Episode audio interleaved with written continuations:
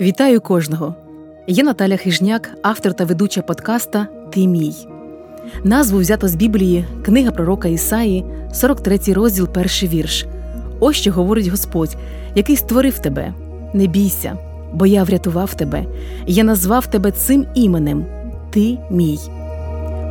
Про що в цьому подкасті? Ми будемо говорити з різними людьми про те, як вони долають труднощі та страждання в своєму житті де знаходять сили, щоб не зламатись та рухатись уперед. Моя ціль показати кожному, що Бог ніколи його не залишить. Господь знає кожного на ім'я і в будь-яких обставинах каже: не бійся.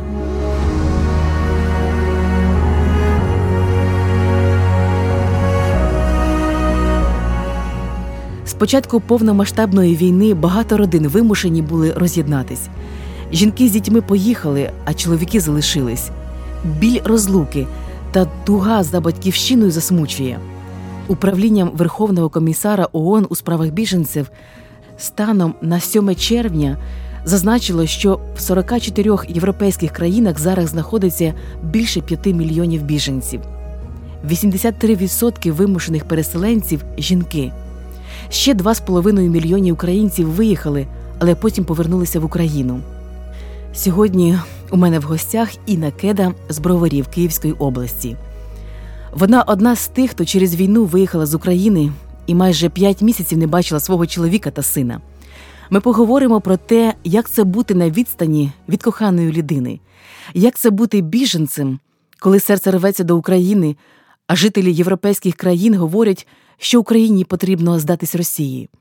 Також Інна розповість, Чому вирішила повернутися до свого рідного міста та чоловіка, незважаючи на ракетні обстріли в Україні?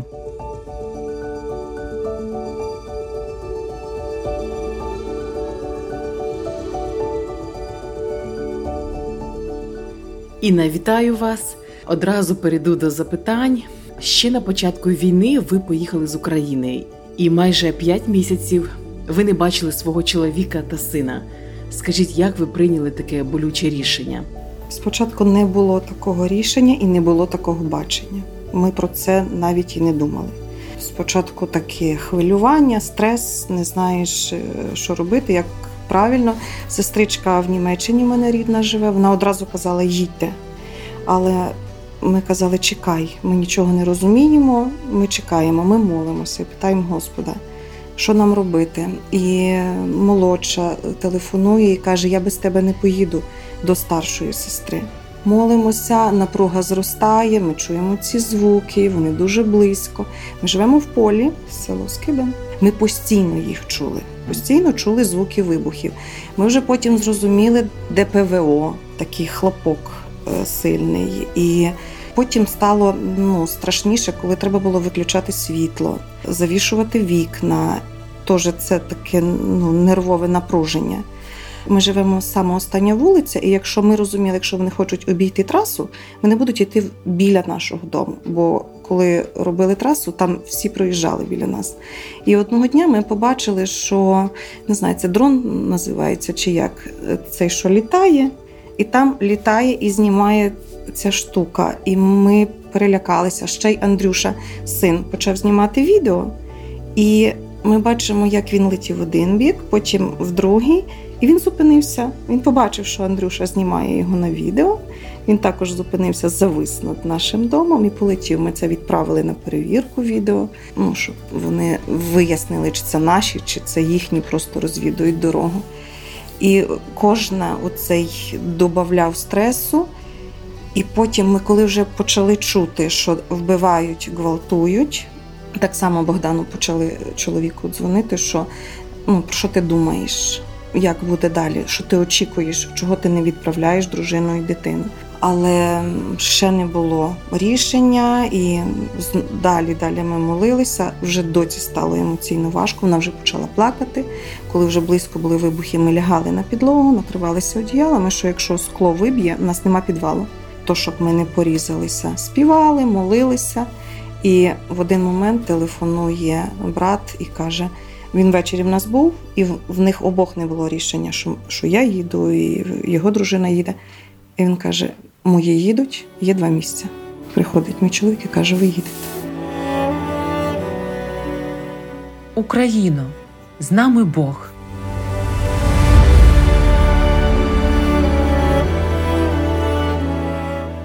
Ви опинились за кордоном як біженець. Який це був період для вас?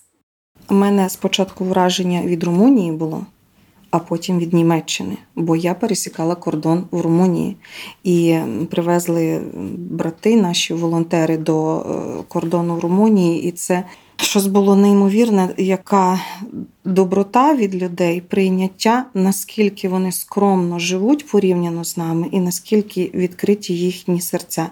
Перший урок я почала брати тільки як ми пересікли кордон, і я побачила ну, цю скромність і ці відкриті серця. Шестеро дітей, дуже скромна сім'я, і вони нам дають і їсти, і де спати. І ночами їздить е, цей чоловік, забирає людей українців, знаходить ну, нічліг в цьому сереті, місто серед, і перевозить далі. Ми їхали в табір е, слово життя на територію слово життя. Ми там були три тижні, і дуже так Бог показав, коли мій синок поступив в слово життя. Перша їхня практика була одразу після початку навчання служити циганам. Для мене думаю, ну вони ж такі якісь зелені, ну я не знаю. І їх повезли в хуст, по-моєму, і там дуже бідна. В них же якісь касти є, чи як дуже вони там бідні. Там без води і без електрики. Вони з тими дітьми нянчилися, вони з ними гралися. І ну, в мене таке, ну. Не дуже було, я знаю своє серце, ну що цигани, і потім нас кормлять цигани в Румунії. Нами опікувалася церква циган. Вони приїжджали, привозили три рази на день нам гарячу їжу. І в них е, прояв гостинності це якщо багато м'яса в страві. Вони нас кормили м'ясом, ми вже просилися, не корміть нас так, бо ми поправимося. Але ця любов і ця скромність, і ця жертовність, вона просто звалювала з ніг. В Румунії перевага та була, що я була серед віруючих. То, що ми могли разом молитися, співати. В Німеччині це зовсім інша справа. Це зовсім було інакше через те, що я приїхала, я соціально ставала все більш захищеною, не так, як в Румунії, але духовно було. А що саме було важко духовно? До сьогоднішнього дня не можу розгадати, ну чому там так холодно, ну емоційно. Чи вони не знали, як себе вести з нами? Ми приїхали, українці, приїхали в церкву, де багато росіян. Бо вранці було російське зібрання, російськомовне зібрання, а потім німецьке.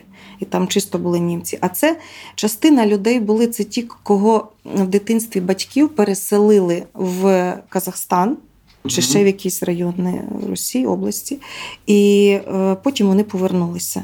Вони там були німцями, а тут вони для німців росіяни. Але багато хто поодружувався з росіянами, тобто там не чисто тільки німці. І ця напруга відчувалася. Вони не питали до нас, не підходили, як ви, що ви. Хоча вони багато допомагають. Вони відправляють ця церква, відправляють гуманітарну допомогу на Україну, але емоційної цієї підтримки. Ми неодноразово чули, що багато європейців вони взагалі не розуміють, чому Україна бореться за свою територію та не здається. Ви чули такі думки? Декілька було в мене розмов. Вчителька там вона викладає німецьку мову для українців. Я ж не думала, що в, що в неї в голові таке. Вона підходить і каже: Ну і зачем ваш президент грає мишцями? Я не зрозуміла, що вона має на увазі. Для чого ви боретеся? Здайтесь, бо нам некомфортно. Через те, що ви боретеся, ми терпимо некомфорт, бо піднялися ціни через вас на пальне, на продукти. Ви заставляєте нас тут теж допомагати багато, виходити з зони комфорту, здайтеся, всім буде добре. І я кажу: ви не маєте права говорити нічого поганого ні про мого президента, ні про те, що нам робити. Бо він хоче знищити нас. Я розумію, я кажу, що вас це не дуже чіпає, але він для того прийшов. Ну, Так само там в спілкуванні чай п'ємо і теж. Ну, для чого ця вся боротьба? От в них така думка: здайтеся. Є в них співчуття, що шкода, що вас там понищили все, але здайтесь. А чи була у вас проблема мови говорити українською чи російською? Деякі навіть наші українці були ситуації, що ну не хотілося їм переходити, і теж піднімалися це питання. Але я, напевно, навіть не звертала увагу. Я знала, що так треба і говорити українською, і молитися за свого президента, за свою країну, тому я не, ну, не реагувала. Не знаю, чи через любов Бог судить мотиви, чи щоб не дратувати росіян, нам зробили окреме вечірнє зібрання. І ми вже там спокійно могли навіть інколи співати українською мовою, ну якби більш вільніше. І коли я розказувала свідчення, дозволили, всі здивувалися, що мені дозволили розказувати свідчення. Мені сказали бути дуже чутливою і обережною. Мій фокус потрібно тримати в інший бік, щоб не схиляти аудиторію, хто поганий, хто добрий.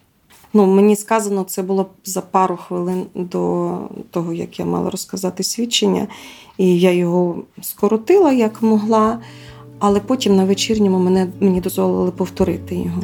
І там вже я не, не підбирала слів.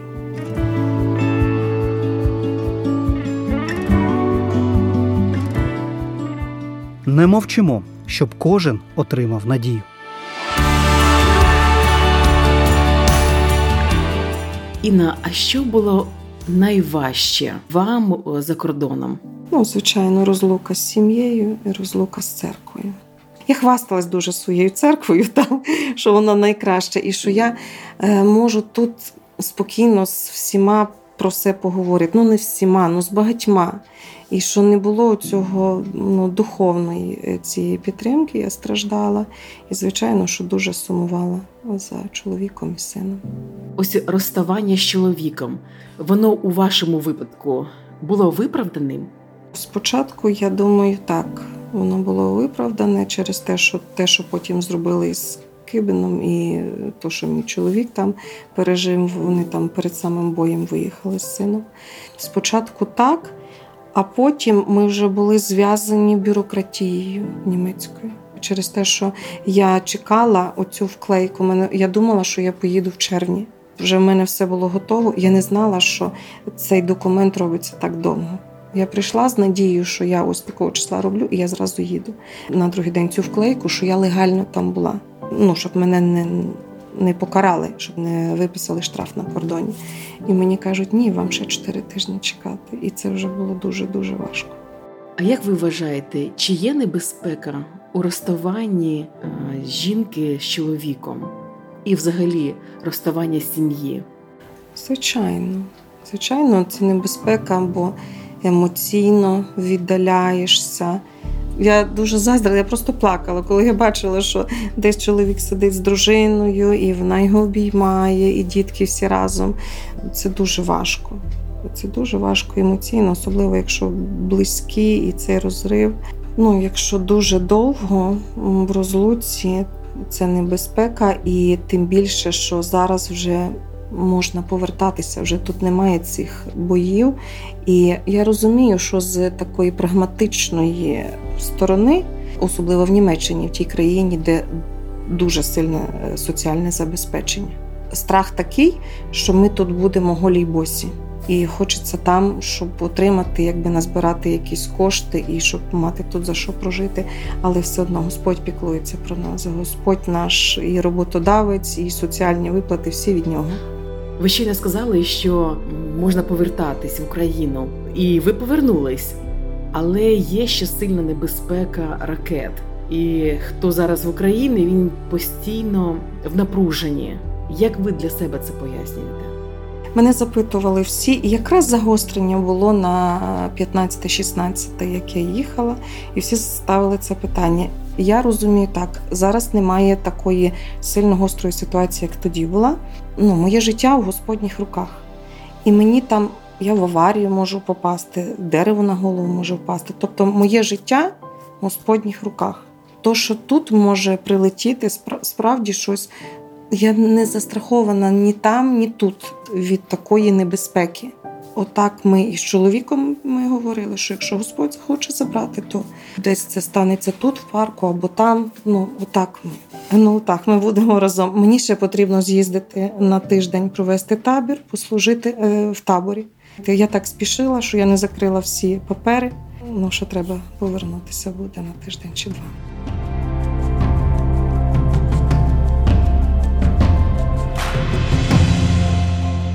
Разом із Богом до перемоги.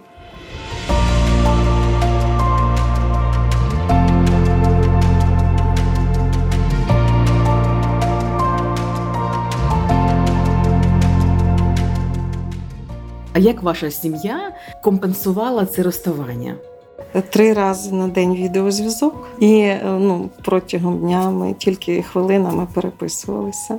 Я дякувала Богу за інтернет і за відеозв'язок. Я не знаю, як можна пережити, якщо не, не спілкуватися. Інна, а ваш чоловік, як він переносив розлуку? Ну, е, спочатку ну, терпи, бо всі боялись 9 травня. Він втішав, що ну, така Господня воля, і ми мусимо прийняти ці обставини. Е, Потім, звичайно, ми засмутилися, як ми знали, що мені треба через цей папір, через цю клейку затриматися. Але як могли, так підтримували один одного, що треба це пройти. Інна, взагалі, які були ваші враження і відчуття, коли ви повернулись в Україну? Я як тільки в'їхала, я всім кажу, мені дефібрилятором як завели моє серце. Я ожила. Я не знала, що моє життя було на паузі. Тільки я перетнула кордон, я зрозуміла, що моє життя було на паузі. Я щоб не розвивати в собі саможаль, що я там сама в таких не дуже комфортних умовах. Я не дозволяла собі емоційно роздумувати про все це. Я така згрупована була, і тут я розслабилася. Я побачила цих людей, комашок, сіють, е, працюють. Навіть як перетнули кордон, нам треба було переночувати. Я не знаю, може я такими очима бачу, але якісь люди добріші. І їдемо е, вздовж Макарова, е, заліпили вікна і роблять своє. Асфальт був з ямами, заліпили і далі живуть. Я так зраділа, як побачила життя. Україна живе. Цей е, Гітлер нас б'є, а ми живемо далі. І ну, це дуже підняло настрій. Ну, цю е- енергію від Господа, силу від Господа боротися, підтримувати, любити і працювати, і жити тут. Ну, для мене це особливо цінно.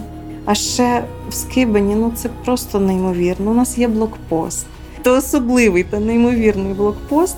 Хлопчики збили це протитанкові такі хрестики, чи що це як воно називається? Вони збили з дерева. Вони побудували з двох сторін палатки. Нас спиняв е, шестилітній хлопчик. Зробили блокпост, і вони мають автомати і зупиняють кожну машину. Опускаємо скло. Вони кажуть: ну, добрий день, скажіть паляниця, пароль. Я кажу паляниця. Він до мого чоловіка. А й ви скажіть паляниця. І такий діловий в, з дерев'яним автоматом, тут бронежилет. Все серйозно дуже. До мого чоловіка, ти скажи паляниця. Він каже: хлопці, ну що це таке? Я щойно їхав півгодини назад. Ви мене перевіряли. Перевірте по своїй базі даних.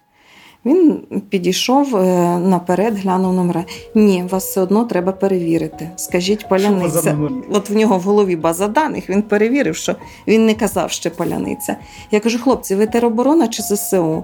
Ви що не бачите? ЗСУ і показує мені щось там. Я не розумію, що там.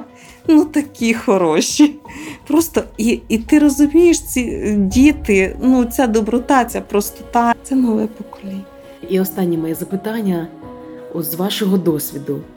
Як вирішити, залишатися за кордоном чи ні? молитися, говорити з Господом і більш думати про духовне, бо матеріальне воно завжди якби хочеться більш про матеріальне, а духовні речі це цей зв'язок з чоловіком. І ну, діти ж нас бачать ще є. Це вклад майбутнє їхнє, в їхній світогляд. І коли вони будуть бачити, що батьки разом і вони приймають такі рішення вони некомфортні, ці рішення. Простіше, якби бути на соціальному забезпеченні, якби і нібито в безпеці, хоч воно все одно я не думаю, що скрізь стопроцентна безпека. Бути разом і довіряти Господу, що Він виведе і підтримає, навіть якщо буде важко. Важко буде, але з Господом. Інна, дякую вам за таку відверту і щиру розмову. Ми зараз нікому не нав'язуємо думки, а просто ділимось, як це було особисто для мене, як особисто я це переживала чи переживаю. Звісно, що Господь кожного веде своїм шляхом. Але я дякую за вашу думку і за ваш приклад, за вашу довіру Господу. Нехай Господь благословить вас та вашу сім'ю.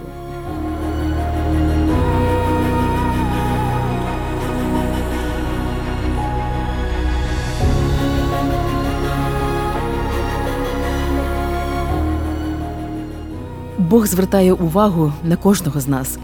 Тільки подумайте, сам Бог щодня спостерігає за нами. Він цінує нас. Йому важливо, що ми відчуваємо, що зараз у нас на душі.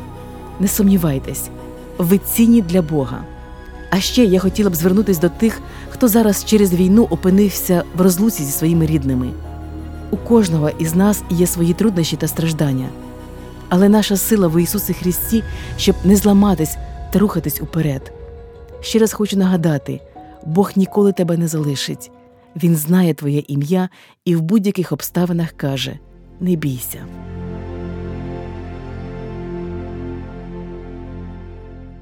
Не бійся, Бог піде перед тобою, дорогу серед пасток прокладе.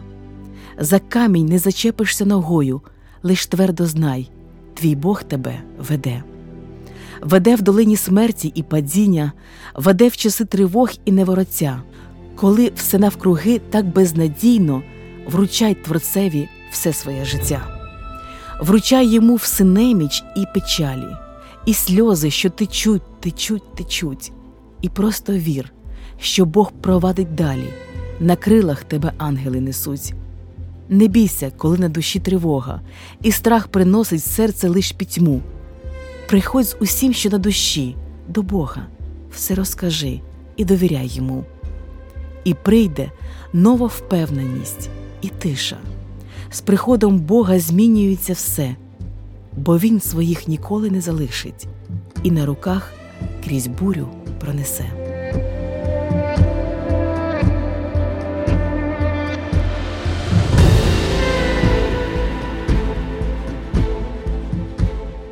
Буду рада, якщо ви напишете коментар, що сподобалось, а що надихнуло в цьому випуску, а що краще змінити.